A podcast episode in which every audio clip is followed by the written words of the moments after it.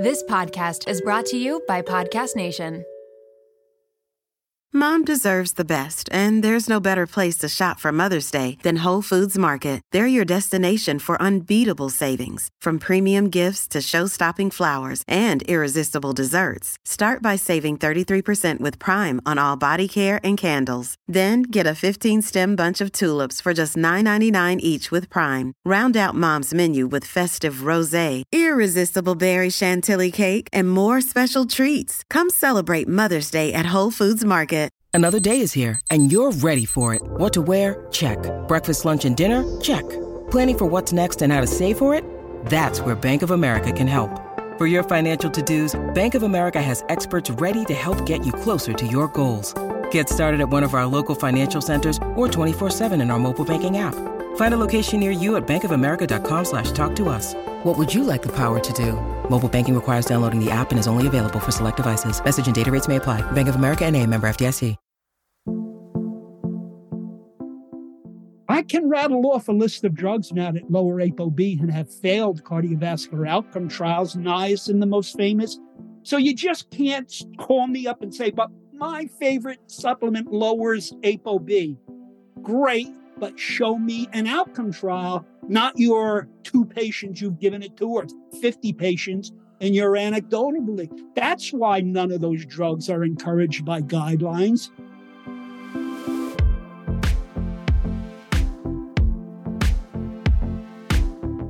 Welcome to Wellness Fact versus Fiction. I'm Dr. Danielle Belardo, and I'm a cardiologist who loves evidence based medicine and nutrition science. But as a millennial, I've watched endless wellness fads take over social media. It's my mission to get to the bottom of things by bringing on the top expert physicians and scientists to help us determine what is fact versus fiction when it comes to your health. It's time to leave the pseudoscience behind and become empowered when it comes to our wellness.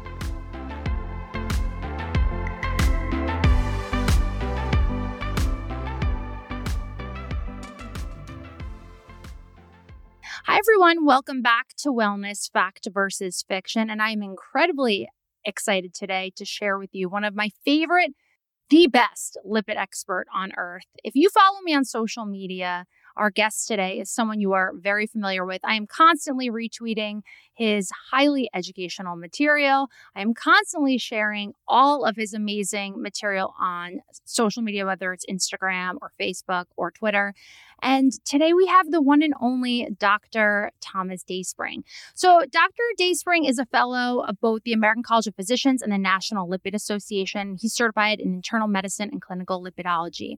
After practicing in New Jersey for 37 years, in 2012, he moved to Virginia and served as an educational director for nonprofit cardiovascular foundation and later as the chief academic advisor for two major cardiovascular laboratories until mid 2019. Currently, he is a virtual cardiovascular educational research assistant and clinical lipidologist at a prestigious national practice. Career wise, he has given over 4,000 domestic in all 50 states and international lectures, including over 600 CME programs on atherothrombosis, lipids, lipoproteins and their treatment, vascular biology, biomarker testing, women's cardiovascular issues. He's authored several manuscripts and lipid textbook chapters and has performed on several podcasts. Until 2019, he was an associate editor of the Journal of Clinical Lipidology. He was the recipient of the 2011 National Lipid Association's President's Award for services to clinical lipidology. He has over 18,000 followers on his Twitter feed at Dr. Lipid. And I cannot endorse following uh, Dr.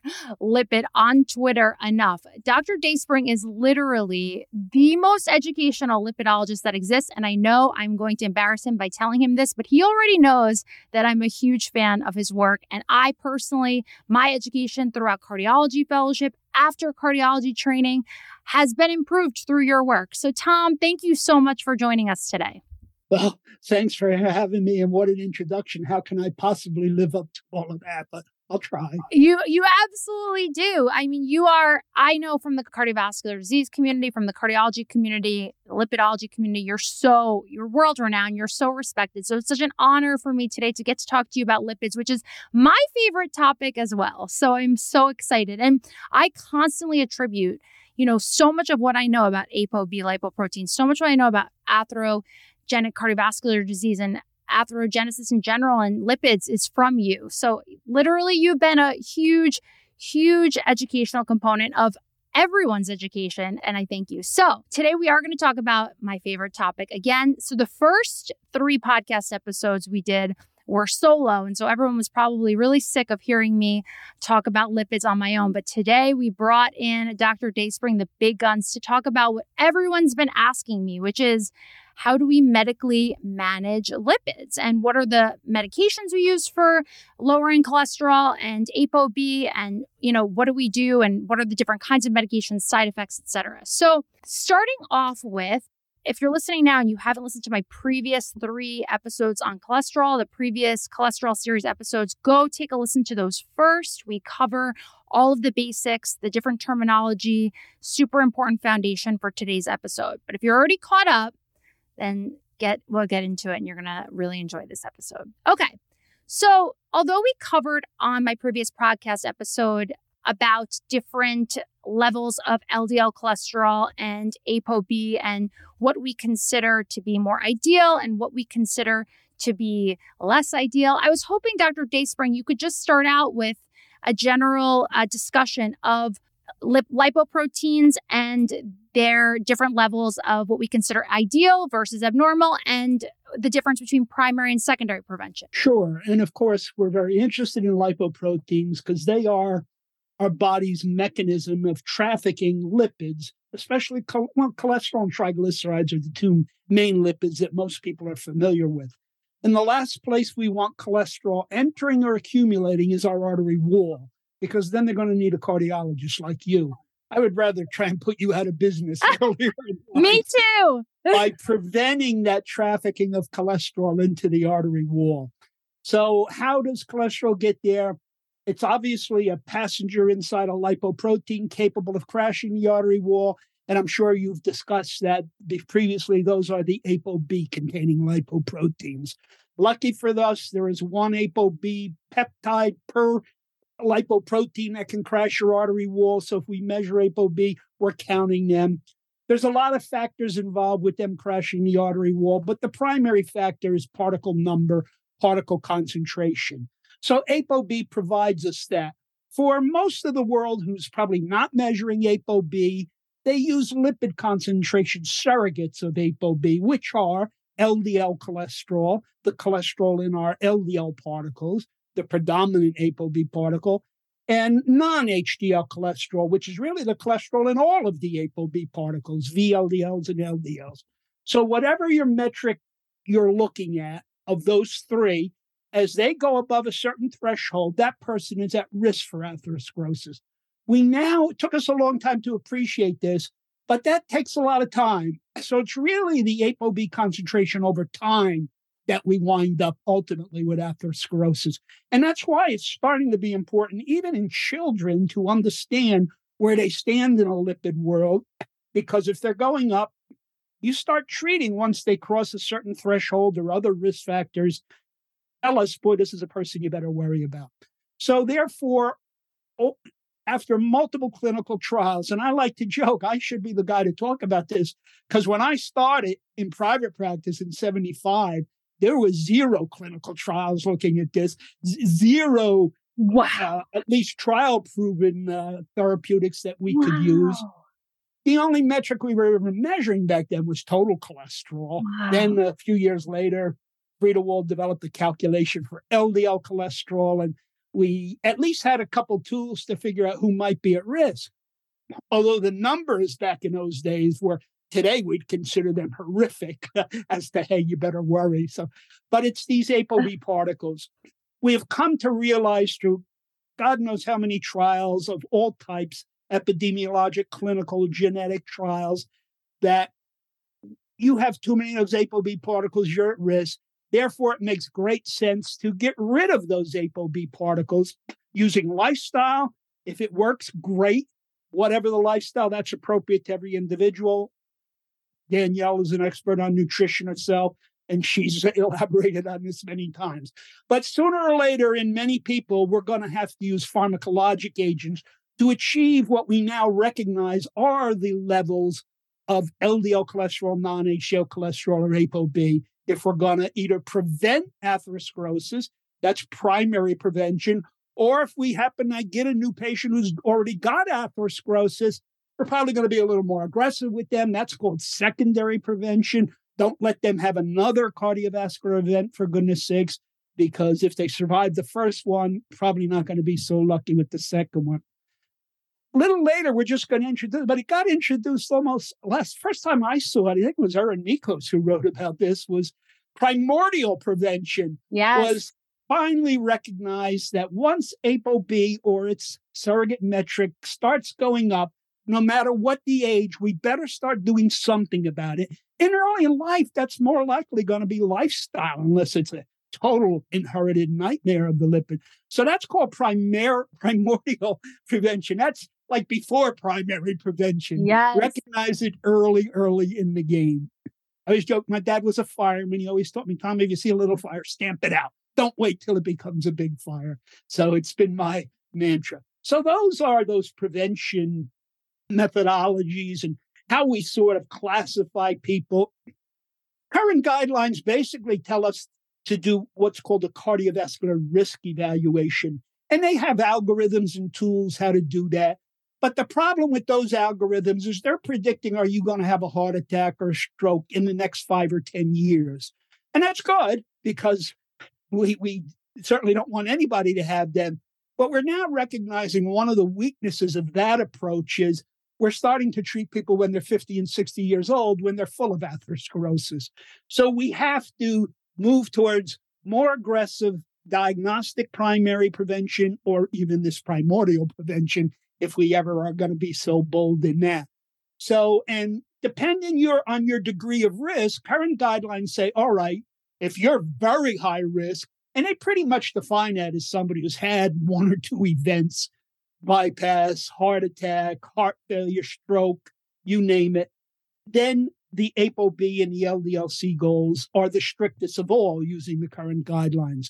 If you're a high risk person, that means you have a multitude of risk factors or a super extreme ApoB or LDL cholesterol level, they obviously want you to attack that one, but the goals are a tiny bit less depending which guideline you're reading.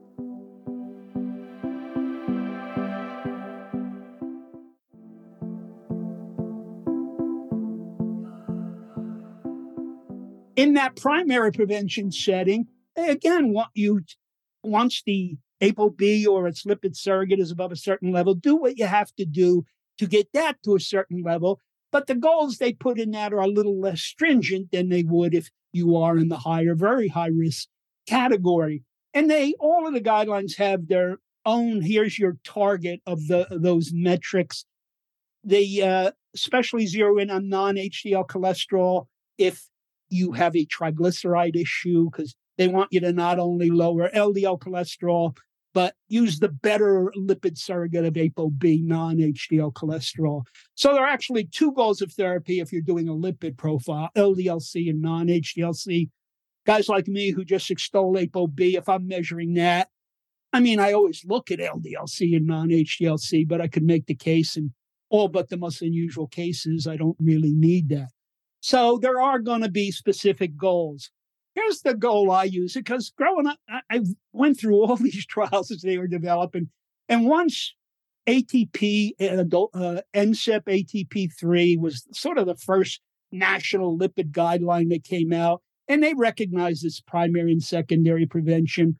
They sort of gave us an algorithm that, hey, we what you name your favorite lipid concentration, and we've measured enough people that we know what the normal distribution is. And they broke it into tertiles, quartiles, deciles. So if you're at the 50th percent concentration of ApoB, LDLC, non HDLC, that means 50% of people are better than you, 50% of people are worse.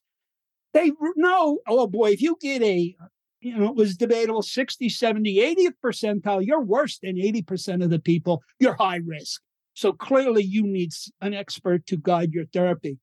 But they also noted that if your metric is below the 20th percentile of the population, you're probably at a low risk unless you've already had a heart attack or bypass or something like that. So here's what here's the Dayspring guidelines. Looking at ApoB, the uh, uh, 20th percentile is about 80 milligrams per deciliter. Uh, the uh, fifth percentile, which is really, some people would say, boy, that's extreme, but they would apply that to the very high risk people. That's about 60 milligrams per deciliter. With LDLC, the 20th percentile is about 90 milligrams per uh, deciliter. If you get it below 70, you're in the uh, 50 or the fifth percentile. And for the longest, or the last several years, seven, uh, at least when the AHA guidelines came out, I believe 2019, they were shooting for 70 in the high risk yep. people and everything. So, very interesting. This year, the European Atherosclerosis Society came out and said, no, LDLC below 55 in uh, the really very high risk people. And the ApoB, if you're doing that, really it's 50 or below in that type of person.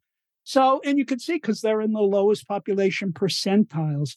So if you come to me, even if you're a young stud or a beautiful young woman and you look great, but if your ApoB, LDLC, non HDL starts to go much above that 20th percentile, I am thinking primordial prevention. And I, I, would at least discuss options with you. If you can take care of yourself with better lifestyle and get it down, fantastic. But if not, and there's a lot of reasons why even some people who follow the best nutritional practices, world class athletes, wind up in the CCU sometime yes. because they need pharmacologic management to achieve the goals we're talking about. The last thing I'll say with that little introduction is you know, the currently FDA approved drugs, because that's what we're talking about today, all basically act by the same mechanism. They're good at inducing the liver to upregulate a surface receptor that interfaces with the plasma, hepatocyte plasma, and they touch. There's something called an LDL receptor. If the liver produces that, and it produces a lot of them, they stick into plasma and guess what that receptor, what the ligand is? Look at what is it trying to attach to? The ApoB peptide that is on these particles carrying cholesterol. So if you have properly functioning LDL receptors, along comes an ApoB particle, the vast majority of which are LDLs. The receptor grabs them. And here's what happens the receptor now, it's got the particle in its grasp, it internalizes into the liver into something called a lysosome. It's a little intracellular particle and it gets catabolized. But here's, I mean, Mother Nature's an amazing thing. That endosome can sometimes say, LDL receptor, you get out of here. I'm not going to destroy you. And then that LDL receptor can recycle right back to the surface of the liver again and grab another ApoB particle and bring it in. And if everything is going well and that endosome cooperates, the LDL receptors get to recycle many times over a day or two. Of course, you can imagine a bad scenario with what if that endosome destroyed the LDL receptor? Uh oh, it can't recycle. You will have less ability to remove those ApoB particles. The medical term for inducing your liver to grab ApoB particles and pull them in, because if you pull them out of plasma, they sure can't crash your artery wall, It's called clearance. So any of the uh, drugs we're going to talk about all have all but one, all but two, and we'll mention who they are. Trials are in progress. All the others we mentioned have published multiple clinical, empowered, randomized trials showing these drugs work through the LDL receptor to improve clearance, and they do it safely. Because if they didn't do it safely, they wouldn't be approved by the FDA. So this is the key. You're going to learn about how the various drug classes we talk about today somehow modulate what we call LDL receptor expression. Your liver makes it and sticks it on the surface. Or we have a newer class of drugs that actually lets that LDL receptor not get destroyed so readily, so it can recycle a lot more times than it does. End of the day, lower ApoB through an LDL receptor. So all of the drugs we're going to talk about today pre, uh, that at least have outcome data there are some drugs we're going to talk about that have failed to produce outcome data, although they're still on the market and perhaps all but one still have nuanced uses. They're not really acting through that LDL receptor, which is probably why they have failed in their clinical outcome trials, in my mind. So that's the little ApoB story. That's the LDL receptor story. And uh, I guess we can. Oh, one last thing. So, because uh, I did mention we have to trick the liver into expressing LDL receptors. So, what determines whether the liver is going to make LDL receptors, meaning your protein making apparatus is going to synthesize because the genes are telling it, make an LDL receptor. It breaks three and then cycles to the surface of the liver. So, what tells the liver make LDL receptors or stop making LDL receptors?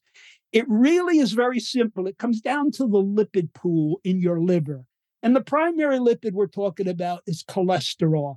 So, cholesterol is great. The liver does a lot of things with it. It puts it in lipoprotein, ships it out to other cells, or the liver converts cholesterol to a bile acid and puts it in our gut. We need bile acids to digest foods. So, and the liver, of course, puts cholesterol in its own cell membranes. The liver is the primary organ filling your HDL particles that pretty much traffic cholesterol to our gonads and adrenal cortical tissue to produce those type of hormones. So the here's the bad news about cholesterol. Every cell in our body needs it to a certain amount. The liver needs it a little bit more. But once cholesterol accumulates above that physiologic amount, it's a pretty toxic molecule. It crystallizes, causes apoptosis. That means cell death and that cell will die. So all cells, and especially the liver, has ways to say, "Oh, I've got too much cholesterol." It actually is a contributor to fatty liver disease. Everybody thinks it's fatty acids and triglycerides, but sterols are right in there too. The liver has great ways to get rid of cholesterol to prevent against that. So let's look at a liver that has, is all of a sudden doesn't have enough cholesterol oh my God, how am I going to make bile salts today? How am I going to fill the HDL particles today? So the liver says, that's easy. We'll manufacture more LDL receptors. They'll go up to the plasma, grab all those LDL particles carrying cholesterol, and pull them into the liver. Bingo, the liver has just replenished its supply of cholesterol. So, one trick, a way of inducing more LDL receptors is going to be to deplete the hepatic, the liver pool of cholesterol. And we primarily do that by inhibiting its synthesis or prohibiting its absorption from the gastrointestinal tract. All right. But what is happens if there is too much cholesterol in the liver? And there's many ways that could be. Then the liver says, Oh my God, I sure as heck don't want any more cholesterol. So the liver doesn't produce so many LDL receptors. It, we call that downregulation. All of a sudden, there's no more LDL receptors. Guess what's not being cleared from your plasma? Those ApoB dump trucks. Those people have high LDL cholesterol, non HDL cholesterol, ApoB. So you can see we're going to trick the liver by putzing with that cholesterol pool in the liver. And our last, probably the drug that we're going to get into, and it's a great one. And uh, those of us who really care for severe lipid disorders, a cardiologist like Danielle, uses a class of drug that does nothing to cholesterol synthesis, does nothing to cholesterol absorption, but it inhibits the enzyme that directs the LDL receptor toward catabolism. So that promotes LDL receptor. We call it extension. So if I can make your LDL receptors live longer, they're going to go to the surface and I'm going to really lower those ApoB particles out of your plasma. So with that little physiology and pathophysiology in mind, I guess we'll proceed into the drug list, Danielle. Tom, this is a phenomenal. Literally, everyone listening, this is we're just so we're all so fortunate right now because this is a truly a master class in lipid physiology and these medications from you, who is such a brilliant expert. I can't thank you enough. That was such a great, succinct roundup of the physiology and super helpful for anyone listening that needed that brief overview. And thank you so much. And one thing that was really interesting that you mentioned is, you know, it's fascinating to hear that, you know, you've been through kind of, you know, the entire progression of the the change of what we know about lipids, what we know about atherogenic lipoproteins, and what we even viewed historically as what was high risk, lower risk. And, and as you mentioned, that even for the ESC guidelines, European Society of Cardiology, now we're recommending in, you know, in secondary prevention, high risk, we're recommending an LDL goal less than 55. And I think that most American cardiologists are following the ESC guidelines now and following suit with, you know, the lower ApoB, the better. And I think that in general, um, there's a lot of, you know, not to not to totally detract from where we're going to talk about all of the supplements and um, we're going to talk about the different medications and options, but I do want to say that there is so much, you know, confusion and misinformation. I know you see it on Twitter too about ApoB, high ApoB not being dangerous.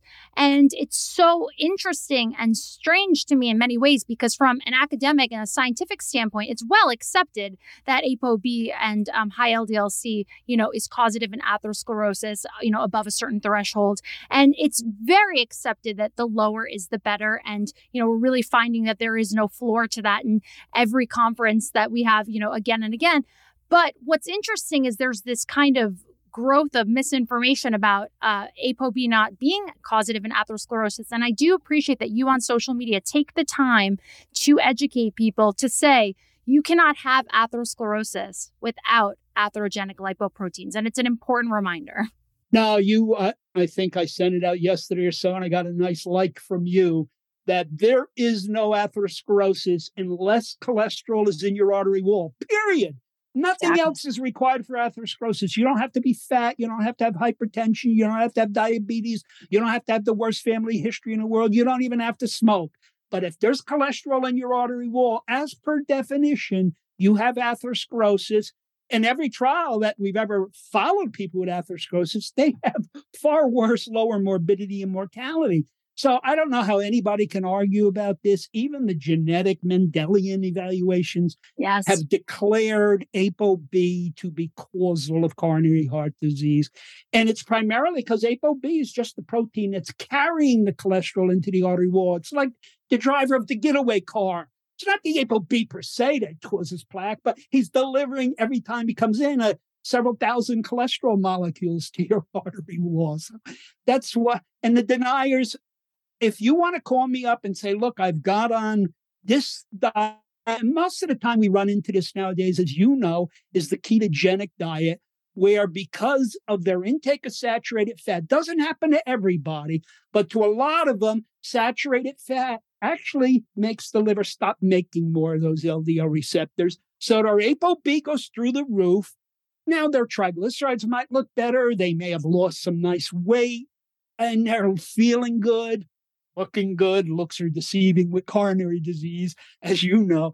But uh, so they don't want to be told, I got to not raise ApoB. It doesn't matter to me. Some of them do a coronary calcium inappropriately because they're young, or even if they're older, they don't see positive CAC. Great, that may buy you another five, ten years, but uh, every single trial of any nature, epidemiologic, clinical, therapeutic, Mendelian, has shown beyond argument that high ApoB is associated with atherosclerosis. Now, are there exceptions to the rule? Of course. There are smokers who don't get lung cancer or emphysema. I don't know why. God bless them. Are there some people who seem to go through life with high ApoB and somehow don't pay an atherosclerotic price? Of course. But early in life, you want to bet which one are you're in, the at risk or not. That's if you like playing Russian roulette, maybe that's okay to do, but I sure wouldn't. And I, until they can do a trial showing that per se, the high saturated fat ketogenic diet blows ApoB to the roof, but here's a five ten year study where there's no heart disease, I'll believe it.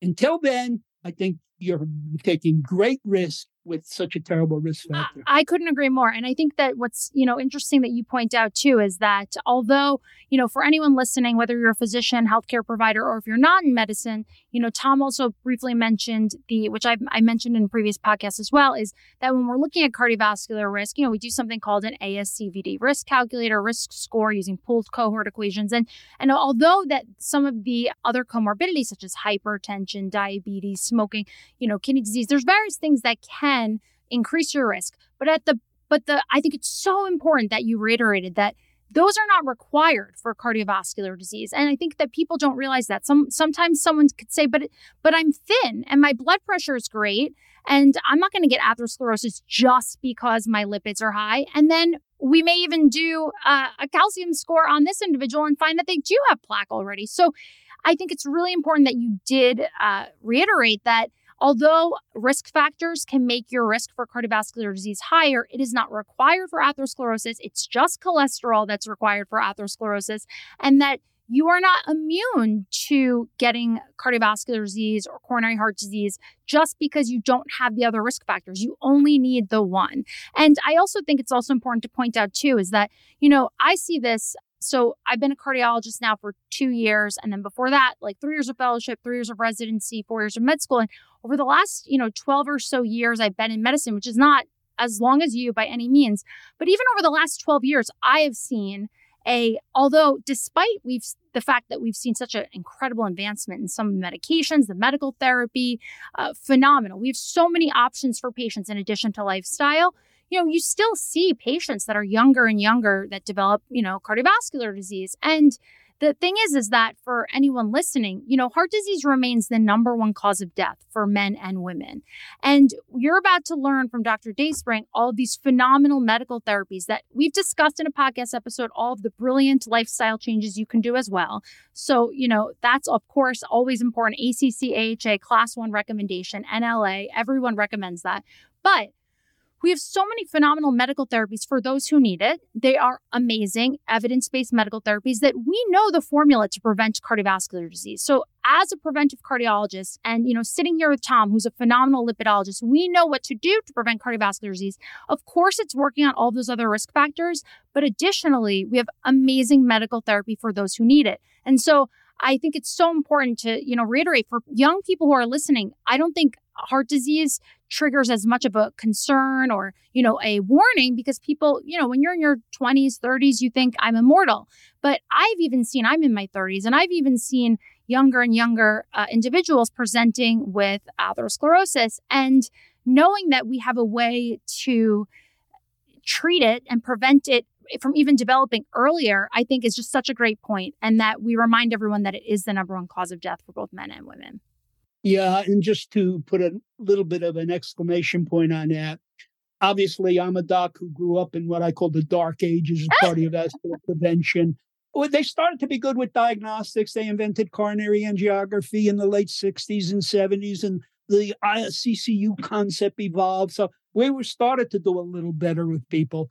But with respect to that generation of physicians, you know what we were taught?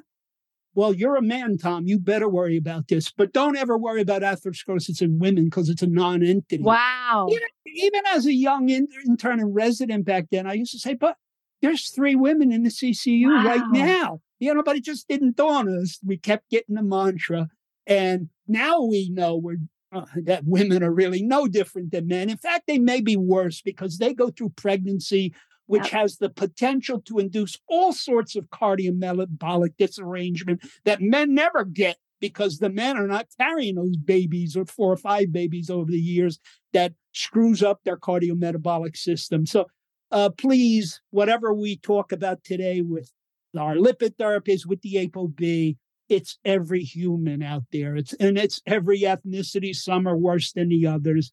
And we just have to zero in on the risk factors and never think, oh, look at Danielle. She's a young woman. She couldn't pop. How do I know? I, you know, if I would take a little submarine and cruise her arteries, now, she's, probably, I'm sure, has uh, looked at her risk factors carefully, but you can't look at somebody. No, you might look at me and say, well, you're a little bit more overweight than her. I bet you're worse. You just put that out of your equation. Absolutely. You, you never know. I, I, see patients that are um, all the time who are super fit. They exercise, they do tons of things that are great for their lifestyle, but they still have elevated atherogenic lipoproteins, a high ApoB, high LDLC. And so it's it's not just weight. It's not just diabetes and hypertension, those things. We worry about all those things as well. But it doesn't mean that just because you do not have those risk factors that you aren't going to have elevated cardiovascular risk. And so I'm so glad you reiterated that.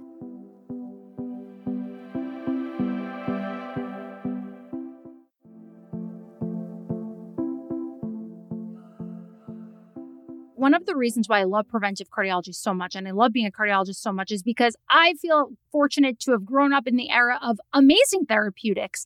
And I truly believe, and I know you're a believer of this too, we really do have this formula. You know, we're not God, we can't predict anything 100%, but we really do have a really robust formula with really safe and effective medications now to really help prevent cardiovascular disease in the vast majority of people if we catch it early enough and get them on the right medications and the right therapy. So I'm excited to talk about some of those treatments with you, especially because you are just the most knowledgeable about this on the face of the planet.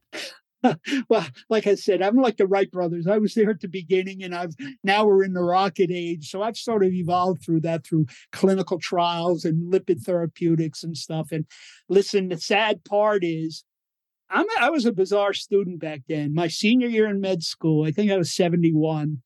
It was all elective back then. You could go and do whatever you wanted. You know, your junior year, you had to go through every subdivision of medicine, OBGYN, PEDS, psycho. And then senior year, my entire senior year, I visited New Jersey hospitals, their cardiology departments, and I hung around. Probably because coronary angiography, look, oh, what a cool thing. And CCUs, that's where the action was. But I just developed a fascination for cardiology. Now, in my residency, by the second and third year, you have a ton of elective time. I virtually did it all in the cardiac cath lab or the CCU, hung with the cardiologist. Because one of the real reasons is that's what everybody was dying of back then. Right. You were on call at night and you were covering the ER. You got three, four acute coronary syndromes per night in northern New Jersey. I was in a 750 bed hospital. It's a big hospital. So, my God, that's where the action was.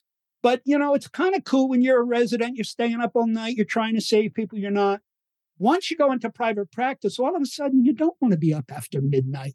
But as an internist with a private practice now, here I am two or three in the morning back in the darn ER or CCU, signing death certificates on people who shouldn't have death certificates signed, young men, young women, widows and children are left. It just hit me God, Tom, you have to develop an expertise in atherosclerotic cardiovascular disease. Early on, it was we at least could try and treat blood pressure. We had no lipid stuff.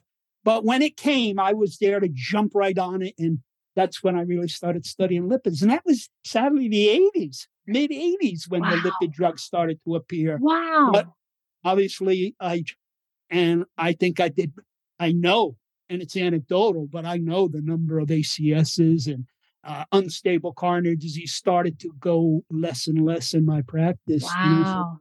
yeah.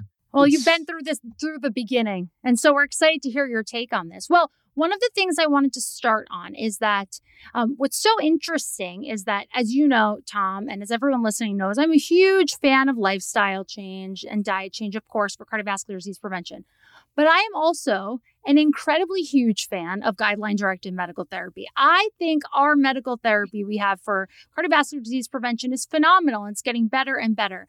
And so what's interesting is that sometimes, you know, I, I hit a wall eh, on social media with the individuals that want to promote what they consider natural only um, sort of remedies for for cholesterol and i'd love for you to touch on them so one of the ones that uh, i'd love for you to touch on why we do not recommend routine use of the following supplements and why instead Instead, we recommend the FDA approved medications that we're going to discuss. So the ones are sterols, stanols, niacin, red yeast rice, and bergamot. So I was hoping you could just touch on why are these not first line? Why are we not recommending these? And why instead are we going to recommend the medications that we're going to talk about next? It's very easy answer. Uh, and why does the FDA rec- has recommended all the other drugs and never any of those? Because some of them are FDA regulated; they're over the counter. Some are some food supplements, uh, which even have less. But they don't have never done the randomized blind clinical trials that say if you take supplement X, randomize a whole group of people with various risk factors to placebo or supplement X, five years later, are they having atherosclerotic events or not? There is zero data on that. So that means there's no what we call primary first level evidence that they work almost all of the drugs we're going to talk about later do have that evidence. And if they don't, they're very, their trials are in progress. So the FDA let them sneak on saying, all right, at least you prove you're safe. We're going to use it, but get back to us real soon with the outcome data. If you don't have it, goodbye to you. You're not going to stay on the market. So these supplements and the sad thing is, is people email me, email you, but I took supplement X, Y, or Z, and my LDLC or ApoB dropped X amount. It's working. I can rattle off a list of drugs now that lower ApoB and have failed cardiovascular outcome trials. Niacin, the most famous, fibrates lower ApoB. They haven't worked. Estrogen lowers ApoB. Nobody's prescribing estrogen to prevent coronary heart disease. Some of the SERMs, like raloxifene, lowers ApoB but yet it had a no outcome trial, the Ruth trial. So you just can't call me up and say, but my favorite supplement lowers ApoB. Great, but show me an outcome trial, not your two patients you've given it to, or 50 patients and you're anecdotally. That's why none of those drugs are encouraged by guidelines. Specifically, very quickly, stanols and sterols are actually advi- advised by many current guidelines is hey, once you do what you're supposed to do, if you would like to get some further LDLC cholesterol, ApoB lowering, prescribing a sterol or a stanol. People don't know it. A stanol is just not absorbable by the gastrointestinal. Sterols might get in, depending on how efficient your intestine is at absorbing. But to get in, they enter my cells, biliary my cells in the digestive tract, and they bump cholesterol out. So what happens is you absorb less cholesterol. You can't absorb an extra stanol, but you might absorb the phytosterols. Is that good or is it not good? The problem is, is there are no randomized blinded trials showing that sterols or stanols. Uh, yes, they will, and we understand why they might lower LDL cholesterol. Not a lot, but a little bit. But how do we know that they work? And do we really know they're safe if they don't have these long outcome trials? As a guy who's written two like 70 page chapters in modern lipid textbooks on understanding sterol and stanol absorption, there is actually a disease called phytosterolemia where these people have marked absorption of phytosterols and they get premature atherosclerosis. Now, they're rare. It's a genetic mishap that that happens. But there are people who, if we told go to a, a supplement store and start taking a gram or two of phytosterols every day, you might lower your LDL cholesterol. But at least in some of them, you would be raising the LDL sitosterol and campesterol levels, which uh, to a guy like me who really understands this stuff at the highest possible level is you don't want to do that without safety trials and testing to the efficacy. So, you know, I don't see these ads in Virginia anymore. When I was in Jersey, it was every night they were blabbing commercials on TV that men had to take these supplemental sitosterol supplements because their prostate would shrink and go away. Oh, what? Now, now, listen, first of uh-huh. all, if those men have normal intestines, sitosterol is not absorbable. So it's a sham to say sham. taking sitosterol. If it can't get in systemically, yeah. how the heck's it going to help the prostate? But if you were a hyperabsorber of sterols, that is a man whose sterol LDL sitosterol level might go through the roof. Is that good or is that bad? I wouldn't mess with it, but it just goes to show you the nonsense that is promulgated about these supplements and stuff. So the sterols and stanols, I know how to evaluate a person at baseline. Are they a hyperabsorber? Are they not? There are now genetic tests that identify uh, loss of function of the receptor or that pulls them in. So if we were doing genetic testing on everybody, we'd have a better handle on who to uh, advise. Maybe a phytosterol is okay with you. The last thing, because I know Danielle is certainly a vegan, and uh, if Dan, if I was taking a gram or two of a phytosterol supplement, I would be eating three times as many sterols as Danielle eats in her normal, totally vegetarian diet. Yep. So it's like a pharmacologic dose of sterols. It's not eating a vegan diet type of sterol right.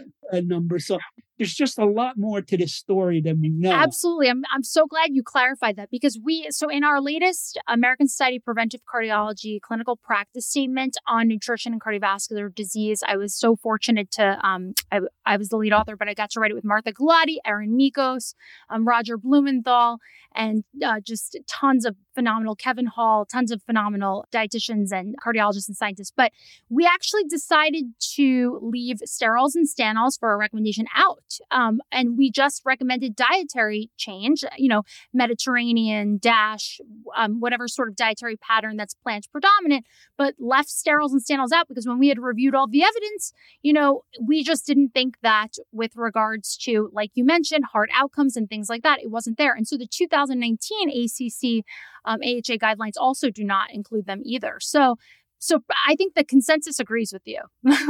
yes, and, and it's funny that got they got put into the original NCEP ATP two and three guidelines by Scott Grundy was the lead author. Yes, I, am aware. I remember those papers. Nobody yeah. I respect more than Scott Brilliant. over time.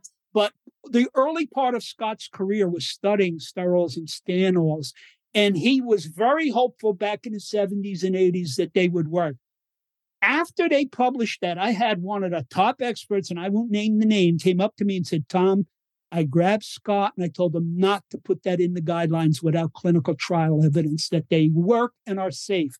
But I'm glad to see the more the more modern guidelines are saying, wait a minute, we can't let them in because the data isn't there. You know, so that's the sterol stanol story. Thank you. And for niacin, I, niacin's a big one that everyone asks about, and I love how much you you you give you just give it to everyone straight on Twitter about niacin. So please share for our listeners. Yeah. And again, because I'm an old dinosaur, really the first two lipid drugs that published randomized controlled outcome data was part of what they called the coronary drug project back in the 70s. And they actually studied estrogen. They gave it to men on the belief that, hey, women don't get heart attacks, men do. So let's turn men into women by giving them estrogen. Guess what? They had to stop that trial early from estrogen causing thromboses in men at the doses they used, which was very high. They studied thyroid hormone on the belief that, boy, people with thyroid toxicosis have low LDL cholesterol levels. So, and we know the thyroid uh, hormone is very involved with uh, lipid homeostasis for a lot of reasons. So they drowned men with high dose thyroid hormone and, of course, caused heart attacks. So that's another trial that ended early. But then along the next two drugs came. One was a fibrate called clofibrate. We called it Atromid S back then. That was like the first lipid drug I really learned about back in the dark ages. But there was also niacin too. Randomized blinded outcome trials, both niacin and clofibrate failed in their to hit the primary endpoint. So that was the first strike against them. Then they all started doing post hoc analyses and oh, this well, it's good in this person and maybe not so good. You know, that type of stuff that people have eternally done with clinical trials. Ignore the primary endpoint. Keep searching for an endpoint so you can prove some secondary surrogate bar yeah, tertiary endpoint. Yeah.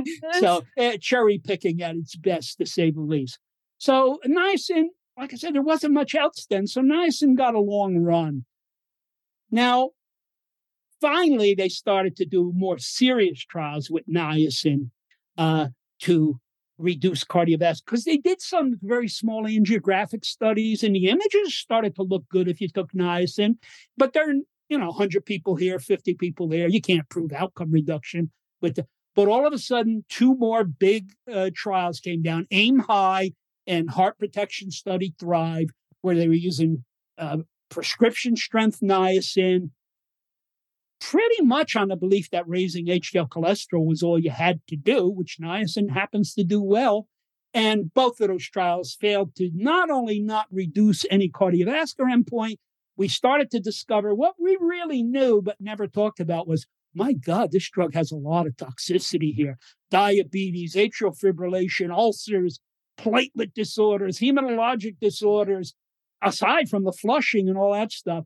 So niacin finally, the guidelines came around and said, look, sooner or later, you got to start believing the evidence. And it's not in any current guideline. But on the world, you go to the internet and people love niacin. First of all, multivitamins supply a daily uh, niacin uh, amount. That's about 16 milligrams for a, a man or a woman. In these trials with niacin, we were using pharmacologic doses, several grams, several thousand milligrams of niacin. So you can't compare what some trivial, probably needed physiologic dose of niacin, which you can pretty much get by eating the right diet, uh, to compare it to, oh, I'm going to drown myself with mega doses of niacin. That's dumb, but people still do it. And so many people believe now, oh, well, I'm taking 200 milligrams. And well, that has no effect on lipids or lipoprotein. It's not the pharmacologic dose needed.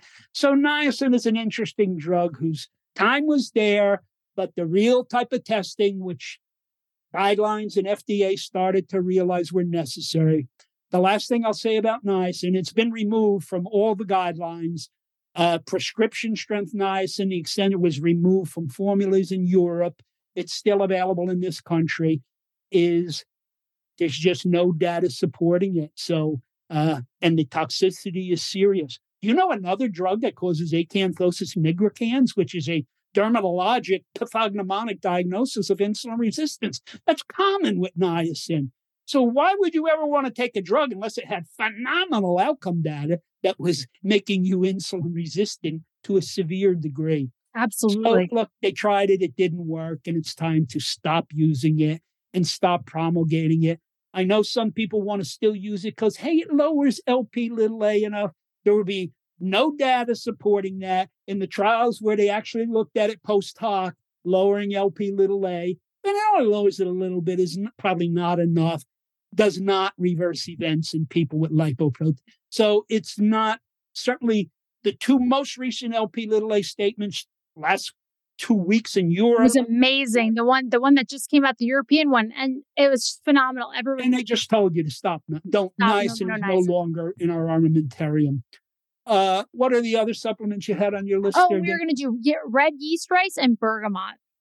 Well, listen, red yeast rice is interesting because it is a in the statin category of drugs, a very weak statin, a very weak cholesterol synthesis inhibitor. And our real problem with it is again, where is the big outcome trial and a test that yeah, it's as good as the the the statin doses and prescriptions we use. But the problem is since it's not a regulated drug, it's supplement company A, supplement company B and C. You have no clue what's in the capsule or tablet you're swallowing. How much red yeast rice is really in it? Oh, well, the manufacturer told me this much, and you believe them without some regulatory agency assaying that tablet and proving it. So please spare me that stuff. So you, even if you got a batch that maybe is good, the next batch you get might be a placebo. Absolutely. Why do some batches? I see patients with L- who who come in taking red yeast rice. Their LFTs are are sky high. I don't know why because you know they're on red yeast rice. What kind is it? You can't figure it out. Then someone else is on it. It's not lowering their LDL appropriately. And I always say to my patients, yeast is a statin. It's just not a statin that's studied in randomized double-blind controlled trials with with powered powered for incredibly important outcome data and regulated for safety and efficacy the way our generic statins are, which, by the way, when I switch my patients off of all these supplements to a guideline indicated medication like a statin, you end up saving them hundreds of dollars as well. That's another way to look at it. These supplements are not free, Yeah. and they they really uh, steal your money with those things. One last little part of that story, and you introduced the topic earlier by, oh, people want to use natural things like Mhm. red yeast rice. What could be more natural? It comes out of a yeast. The first three statins on the market, you can group statins into what we call natural statins or, uh oh, synthesized statins. Some chemists made them up in the laboratory. The three naturalized statins, which are uh, lovastatin, simvastatin, and pravastatin, are yeast derivatives. They're Yeah. as natural as red yeast rice. and they all work. They all, or have better efficacy, but proven safety. They all have outcome data. The more synthetic statins that were later developed turned out to be a bit more potent because mm-hmm. they could engineer the statin molecule to better inhibit the synthesis enzyme, but they've proven to be just as safe in the long run. And you know what? I was probably the number one prescriber of statins when they hit the market in New Jersey in Now it's me. 1987. So yeah, but I was there when long before you showed up.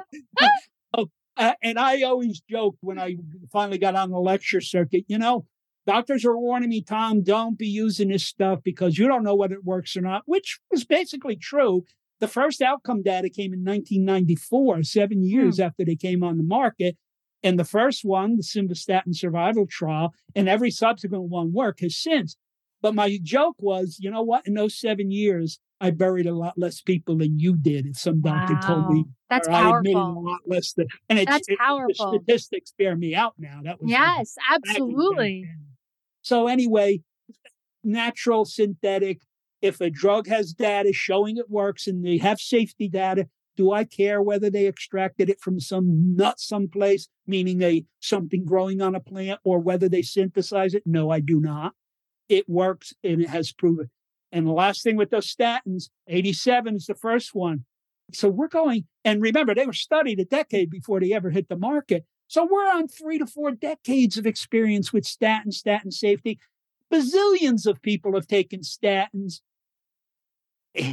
And I got a lot of jokes because I've lectured too many. I said, you know, you're, you're not a believer, huh? You think statins are killing people or are dangerous. Let's take a little trip down to the graveyard.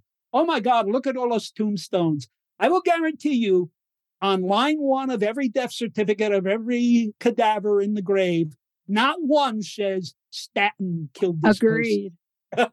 Absolutely. So but true. ASHD is on line one in most of them. Absolutely. So bergamot's the last one that people ask about. You know, I don't know much. People extol it. I, I, believe it also is, they don't really know the mechanism. I think somehow it might be a very weak cholesterol synthesis inhibitor, also affecting the enzyme HMG CoA reductase.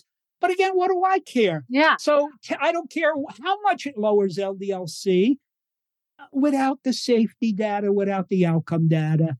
Uh, you're never going to get it. Nobody's going to, no supplement company is going to invest the billion dollars it takes to do a clinical trial.